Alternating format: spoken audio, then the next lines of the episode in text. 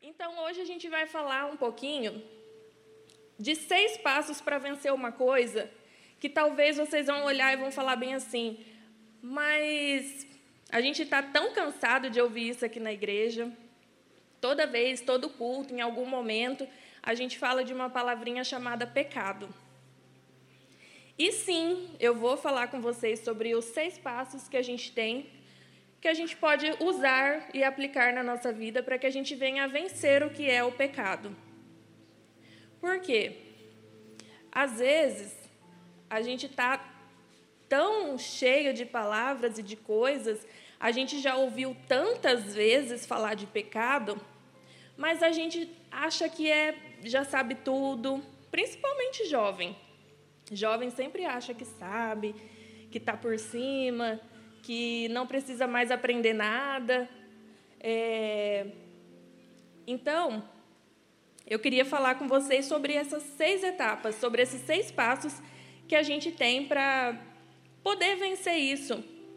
Porque são nos detalhes, são nas pequenas coisas que todo mundo aqui está suscetível a passar. Eu, você, todo mundo. Ah, Rafa, mas você vai falar isso porque você já venceu, você é perfeita? Não.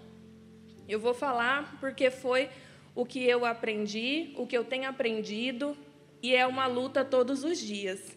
Então, é assim que eu coloco em prática, assim que eu tento aplicar na minha vida, para que eu não venha a cometer esses tipos de erro, por mais, por mínimos que eles sejam. Então, eu queria convidar vocês agora a abrir a sua Bíblia lá em Atos 2, no versículo 38, para a gente falar do primeiro passo. Pedro diz assim: Pedro respondeu: Arrependam-se, e cada um de vocês seja batizado em nome de Jesus Cristo para perdão dos seus pecados e receberão o dom do Espírito Santo. Então, a, o primeiro passo que a gente tem que ter para vencer o pecado, ou para a gente pelo menos iniciar esse processo de vencer, é arrepender-se. Mas você não vai falar assim que a gente tem que primeiro reconhecer?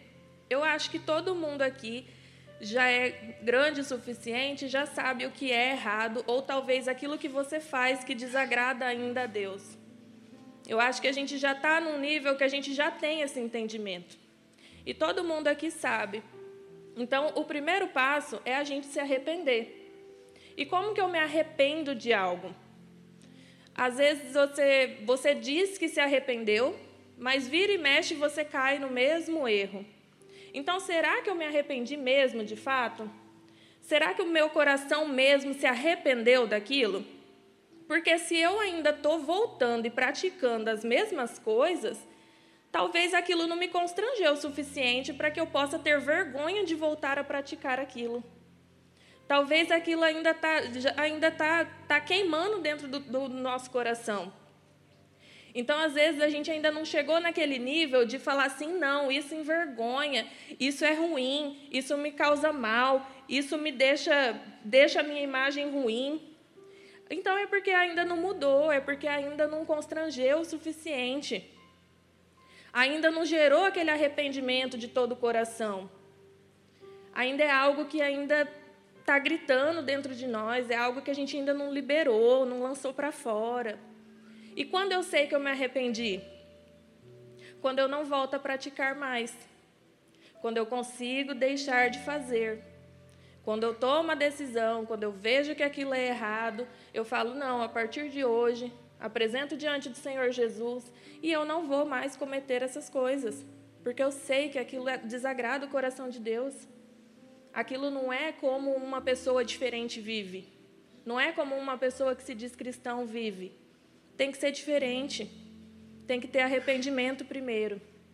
Então, esse é o primeiro passo para que a gente possa iniciar essa batalha contra o pecado, a vencer aquilo que tem dominado a nossa vida.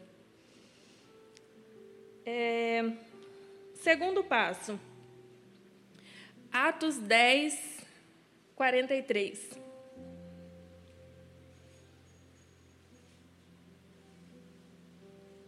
Você já se arrependeu? Já reconheceu? Já se arrependeu? E aí diz assim: Todos os profetas dão testemunho dele, de que todo o que nele crê recebe o perdão dos pecados mediante o seu nome. Então eu posso me arrepender, mas se eu não acreditar, se eu não crer naquilo, nada vai adiantar, porque vai chegar um momento em que eu não acredito nem que eu fui perdoado. Eu não acredito nem que Deus me salvou, que Deus me libertou, que Deus é capaz de ter misericórdia, misericórdia da minha vida e falar: não, é meu filho, ele errou, mas eu quero reconstruir, eu quero fazer de novo, eu quero tornar ele uma pessoa melhor. Às vezes nós não estamos nem acreditando nisso. Então, o segundo passo para você que quer, que quer mudar de vida, que quer ser diferente, é crer. É crer naquilo que Deus falou na palavra dele. Porque às vezes a gente está crendo muito mais no erro que a gente cometeu, na falha que a gente teve, a gente fica se culpando por aquilo. Talvez a gente até se arrependeu, lá na primeira etapa. Mas a gente ainda continua martirizando isso dentro de nós, achando que é isso que vai nos definir. Então é porque a gente não está crendo o suficiente na palavra de Deus. A gente não está crendo que existe um Deus que é capaz de perdoar, que existe um Deus que é capaz de olhar para a gente, reconhecer a gente como filho. Porque pai sabe que o filho erra, mas mesmo assim ele vai lá, repreende, corrige, volta atrás, abraça, dá amor, dá carinho. A velha história, né? Bate, depois abraça. E Deus faz assim com a gente. Mas o problema é que às vezes a gente não está crendo que Ele é capaz de fazer isso. Eu estou me apegando, eu estou me apoiando muito mais no erro que eu cometi, me julgando incapaz, achando que eu não vou conseguir. Eu já ouvi várias pessoas dizer para mim: não, eu não vou conseguir. Às vezes eu, eu até sei que eu estou errando, que eu estou falhando, mas eu não vou conseguir. Porque eu não cheguei no segundo passo ainda, que é crer na palavra de Deus. Crer que ela vai me, me ajudar, que ela vai ser a minha base, que Deus é um Deus que perdoa, é um Deus que repreende, mas vai me ajudar, eu vou me levantar. E eu não vou mais cometer aquilo que eu cometia. Então, essa é a segunda etapa para a gente começar esse processo de vencer o pecado. E em Romanos 6, 18, nós vamos falar um pouquinho já do terceiro passo.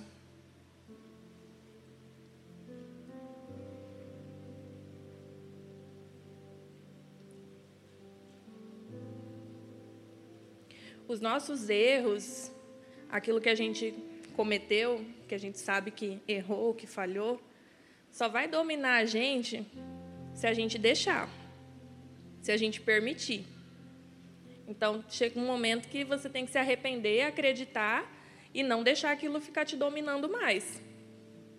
Porque senão você não vai conseguir avançar de nível. Aquilo vai ficar remoendo para a sua vida ali constantemente. E aí você vai vir e mexe, ficar caindo no mesmo erro, no mesmo erro.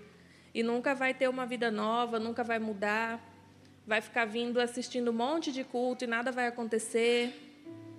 Experiências que talvez você ouve até os colegas falar que teve com Deus, talvez você não, nunca teve. Romanos 6,18 diz: Vocês foram libertados do pecado e tornaram-se escravos da justiça. Então, o terceiro passo é você ser liberto. Ah, mas eu já não sou liberto?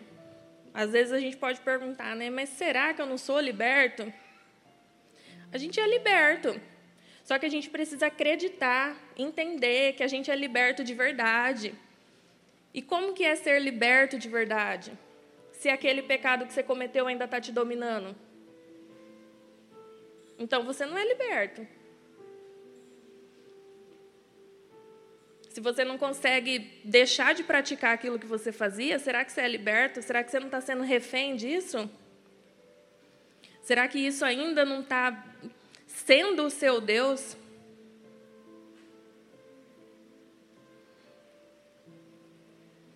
Quando a gente fala que é liberto, aquilo que nos dominava não pode dominar mais. Eu tenho que conviver que eu deixei de lado, eu tenho que viver sem aquilo aquilo não pode mais me dominar. Só que na maioria das vezes a gente ainda permite que aquilo fique nos controlando.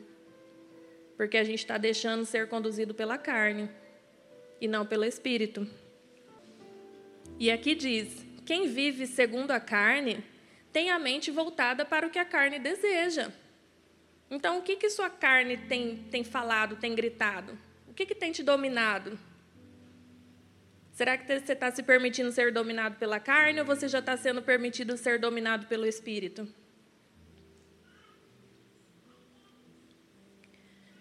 Às vezes a gente está por coisas mínimas, como eu disse no início, que a gente fala assim: ah, mas não é pecado. Talvez passar a madrugada inteira na Netflix, uh, assistindo filme. Não é pecado, Rafa. Não estou fazendo nada errado. Estou aqui de boa na minha casa assistindo filme. Mas eu não consigo sair disso. A primeira coisa que eu faço quando eu entro dentro da minha casa é ligar a Netflix e ficar a madrugada toda naquilo. Eu não consigo sair. Isso está te dominando. Está dominando você e você não está conseguindo nem se desligar de uma Netflix. Às vezes você já pega, pega no sono ali dorme ali mesmo. Nem, nem agradece a Deus pelo dia que você teve. Ou aqueles famosos joguinhos de celular, né? O pessoal joga muito aí Free Fire, essas coisas assim. Viciado naquilo, não consegue deixar de lado. É o tempo todo no celular. Aí você para para pensar, tá te dominando. Tá ganhando todo o seu tempo. Você já não tem tempo mais para nada. Às vezes não tem tempo para a família, não tem tempo para os amigos, não tem tempo para vir no culto, não tem tempo para estudar. Aí vai ver, reflete lá nas notas da escola. Por quê? Porque está te dominando. São coisas simples, mas às vezes está dominando a gente.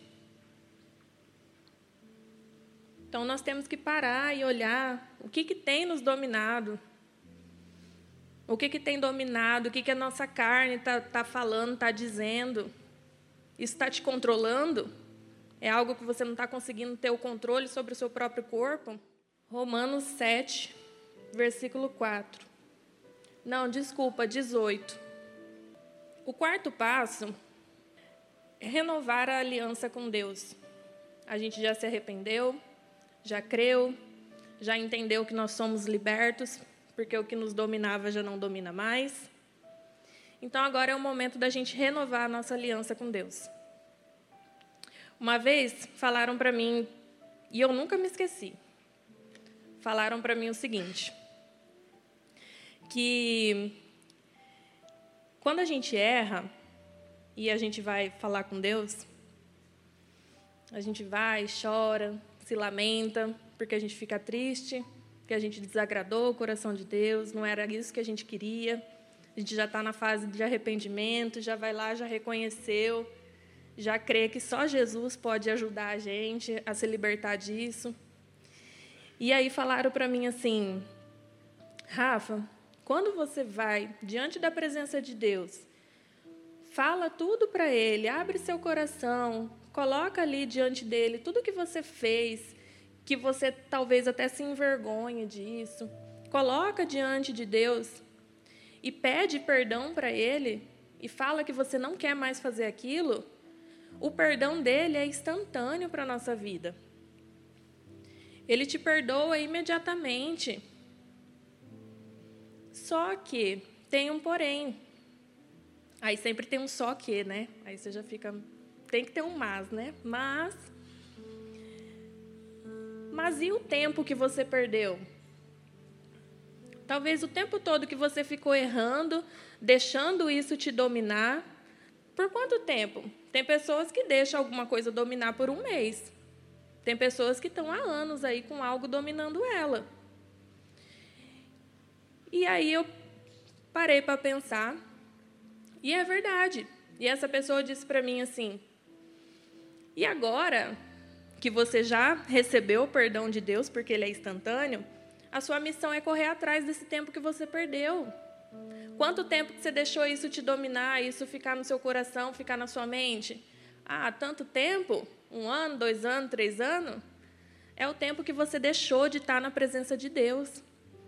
É o tempo que você poderia estar com Deus e não esteve. Então agora é sua missão ir lá, renovar suas alianças com Deus e falar: agora eu estou aqui, agora eu quero correr atrás do tempo perdido. E isso vai exigir muito mais. Vai ser necessário mesmo a gente ir lá, correr atrás, dedicar o nosso tempo para a gente buscar o tempo que a gente perdeu. É a mesma coisa que se uma, uma corrida tivesse começado. Começou a corrida, você ficou para trás. Só que aí você acordou, se tocou que você estava ficando para trás e você não quer chegar em último lugar. E aí você apertou o passo. Começou a correr para alcançar os outros que estavam na frente. Porque você não queria perder. E é assim que você vai fazer. Nessa etapa aqui, você vai para diante de Deus e vai recuperar todo o tempo que você perdeu da presença dele. Você vai falar com Deus mesmo. Estou aqui, fiz isso, isso e isso, reconheci, falhei, mas eu quero recuperar o tempo que eu perdi. Romanos 7,18 diz assim: Sei que nada de bom habita em mim, isto é, em minha carne, porque tenho desejo de fazer o que é bom, mas não consigo realizá-lo. Passa. Pois o que faço não é o bem que desejo, mas o mal que não quero fazer eu continuo fazendo. Ora, se faço o que não quero, já não sou eu quem o faz, mas o pecado que habita em mim. A gente precisa entender que nós não somos donos de nós mesmos. Nós não somos donos do nosso próprio corpo. Nós não somos donos das nossas próprias atitudes. Não é a gente que controla. A gente tem que deixar Deus controlar. Deus é o dono de tudo. Só que quando eu estou no controle, quando eu quero fazer, quando eu acho que eu sou dona do meu próprio nariz, eu faço tudo errado. Eu vou pelas minhas próprias vontades, eu vou pelo que a minha carne quer. Ao contrário de quando eu estou deixando Deus conduzir. Aí eu estou deixando o Espírito Santo me conduzir, tomar as minhas decisões, tomar a direção. Aí eu vivo pelo que Ele quer e não pelo que eu quero. E talvez essa seja a dificuldade de muitos. Porque quem que gosta de alguém controlando? Ninguém gosta. Ninguém gosta de ninguém controlando. Eu falo isso porque muitas vezes eu também estive sentadinha aí, alguém veio falar comigo e eu estava totalmente ainda revoltada e não aceitava. Não aceitava uma pessoa que era usada por Deus vir me direcionar. Porque eu ainda não tinha deixado o Espírito Santo entrar. Eu ainda não tinha dado esse espaço para ele. Queria fazer tudo do meu jeito. Aí a gente tem que ir lá, se arriscar, ver que não vai dar certo, quebrar a cara, para daí a gente falar: não, me ajuda, né? Agora eu estou aqui. Aí a gente até né, volta com a vergonha na cara assim, né? Fala: não, líder, agora eu quero ajuda. Mas é assim que muitas vezes a gente faz. A gente quer ser o dono do nosso próprio querer. E a gente não entende que o dono de todas as coisas aquele que pagou um preço para você estar tá aqui hoje, que é o dono. E quando a Bíblia diz que ele pagou um preço, ele pagou por você. Você é propriedade dele, você é exclusividade dele agora. Como que alguém que, que, que tem um dono faz o que quer? Não é bem assim que funciona. Lá no seu serviço, ou quem trabalha, ou na sua casa, quem ainda mora com pai e mãe, tem alguém que direciona as regras. Não somos nós mesmos.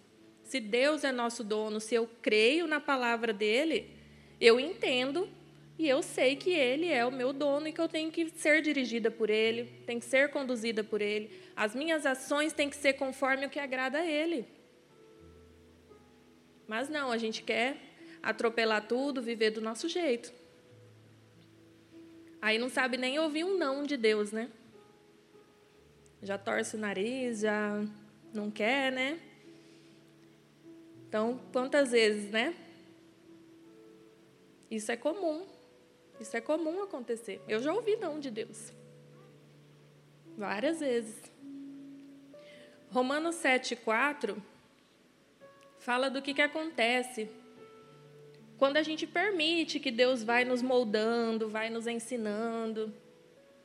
Quem aqui já orou falando assim, Deus, me dá um coração quebrantado? Quando a gente fala para Deus dar um coração quebrantado para gente, às vezes a gente está querendo um coraçãozinho, né? Ah, aquele coraçãozinho doce, amável, né? Só que a gente esquece que um coração quebrantado é um coração ensinável. É um coração que se permite ser ensinado. Muita gente esquece desse detalhe. Não, eu quero ser mais amável, eu quero ser mais, né, mais docinho aqui e tal mas esquece que precisa ser ensinável. Como que você quer ter um coração quebrantado e não quer deixar Deus te ensinar? Então é necessário. A gente precisa ser moldado. E a gente precisa entender isso aqui, que quando a gente começa a permitir que Deus faça isso, a gente começa a deixar Deus conduzir a nossa vida, vai refletir em uma coisa que está aqui que diz assim: Assim, meus irmãos, vocês também morreram para a lei, por meio do corpo de Cristo, para pertencerem a outro, aquele que ressuscitou dos mortos, a fim de que venhamos a dar frutos para Deus. Quando eu renovo as minhas alianças com Deus, quando eu deixo Ele dirigir a minha vida e não a minha carne, e não as minhas vontades e não o meu próprio querer, reflete nisso aqui. Eu começo a dar frutos que são para Deus. A gente começa a entender, a fazer as coisas com alegria, dando frutos para Deus. A gente está mais preocupado em agradar a Deus do que agradar a nossa própria carne. A gente faz como Paulo falou. A gente deixa de fazer as nossas vontades. E aí, a gente entra na, no quinto passo, que é um, uma passagem que eu amo, que eu gosto muito, que é Lucas 22, versículo 39. Porque esse quinto passo, ele fala de nos render. E aqui, a gente vai ler é a maior demonstração de alguém que se rendeu à vontade de Deus, que se rendeu ao que Deus queria fazer. Diz assim: Como de costume, Jesus foi para o Monte das Oliveiras e os seus discípulos o seguiram. Chegando ao lugar, ele lhes disse: Orem para que vocês não caiam em tentação. Ele se afastou deles a uma pequena distância, ajoelhou-se e começou a orar. Pai, se queres, afasta de mim este cálice. Contudo, não seja feita a minha vontade, mas a tua. Apareceu-lhe então um anjo do céu que o fortalecia. Estando angustiado, ele orou ainda mais intensamente, e o seu suor eram como gotas de sangue que caíam no chão.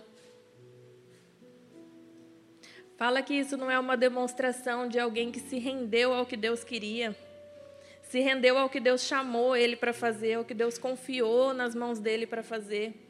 Ele tinha uma missão, e mesmo angustiado, mesmo com medo, mesmo sabendo o que vinha, o que esperava por ele, ele foi lá e fez, porque ele se rendeu.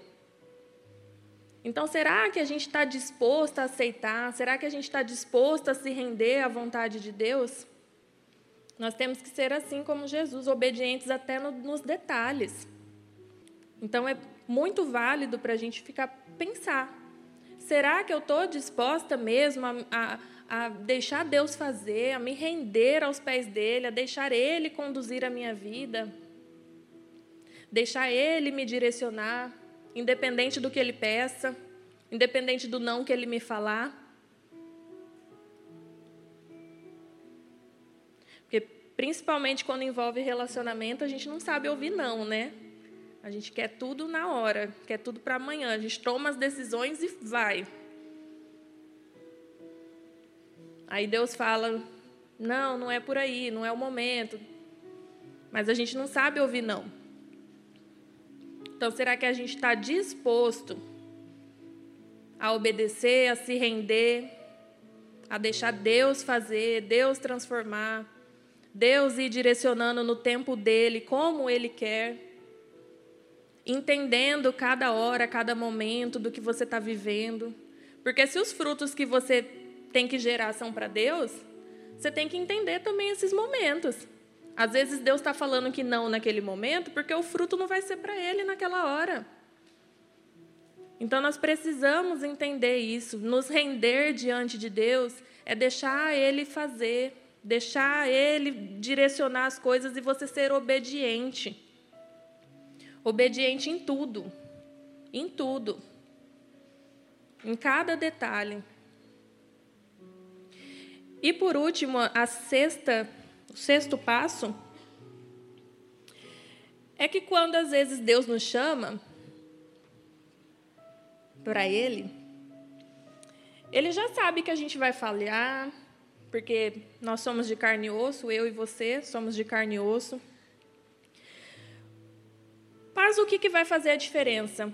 Vai ser a minha atitude diante do momento que eu errei se eu vou permanecer fiel, ou o que, que eu vou fazer, se eu vou continuar, se eu vou desistir, se eu vou largar.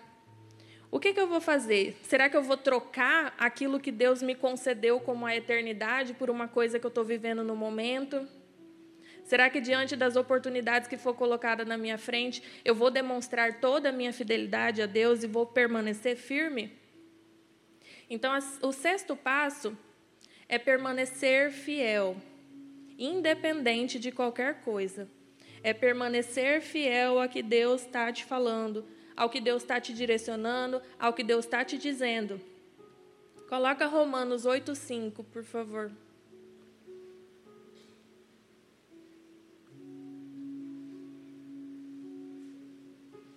Permanecer fiel é você não viver segundo a sua carne. É você viver segundo Deus quer que você viva. Será que estamos demonstrando toda essa fidelidade? Porque a Bíblia fala que Deus tem ciúme de nós. Será que nós estamos sendo fiel? Porque se eu quero vencer o pecado, se eu quero deixar de fazer as coisas que eu fazia antes, eu tenho que me apegar com Deus.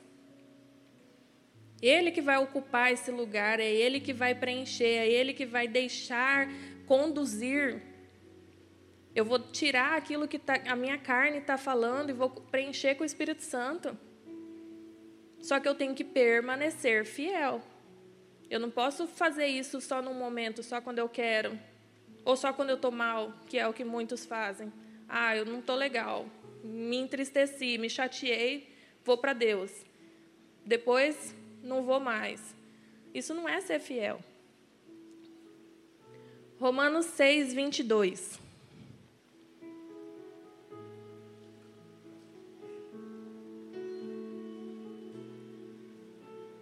Mas agora que vocês foram libertados do pecado e se tornaram escravos de Deus, o fruto que colhem leva à santidade e o seu fim é a vida eterna. Nós precisamos deixar de viver para nós mesmos e entender que Deus quer nos dar a eternidade, Deus quer nos levar a produzir frutos para Ele e não para nossa própria carne, para satisfazer nossos próprios interesses. Nós não somos donos de nós mesmos. E que vocês possam sair daqui hoje entendendo isso, que nós não somos donos de nós mesmos. A gente tem um dono e ele sabe de todas as coisas. É diferente do que eu ser conduzida por alguém que não sabe o meu amanhã, que não sabe para onde vai me direcionar, ele não sabe o meu futuro, mas Deus sabe. Então, será que eu não prefiro deixar Deus conduzir, porque Ele que sabe cada coisa que eu vou passar? Ele que conhece meu coração, sabe o que é melhor para mim. É igual pai e mãe. Pai e mãe, quando fala assim, assim, não é não, porque pai e mãe sabem o que é bom para o filho. Coloque Efésios 1, 3, por favor. Queria só lembrar vocês que Deus ele nos abençoou. E aqui eu queria só ressaltar com vocês que ali diz: nos abençoou com todas as bênçãos espirituais. Todas. Essa palavra todas me chamou muita atenção quando eu li esse versículo, porque são todas. Não é metade, não é um terço, não é um pouco, não é só um ou dois. Ele deu todas. Todas. E a gente ainda assim não quer se render, não quer deixar Ele que deu todas as bênçãos. Todas. A gente ainda troca Ele por pequenas coisas, a gente ainda troca Ele por coisas tão naturais daqui do mundo mesmo. Como eu disse, a gente troca o nosso tempo de estar com Ele por uma Netflix.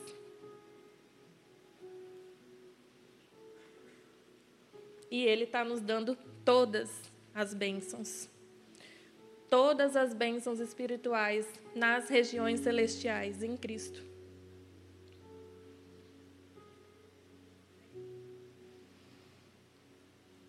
Nós temos que entregar tudo para Deus também. Ele deu seu filho, Jesus foi lá, pagou um preço. E nós, nós temos entregado o que para Deus? Nós não somos capazes de renunciar a um pecado que domina a gente? O que, que a gente tem entregado para Deus? O que, que a gente tem renunciado para viver essas coisas com Ele? Para desfrutar de todas essas bênçãos?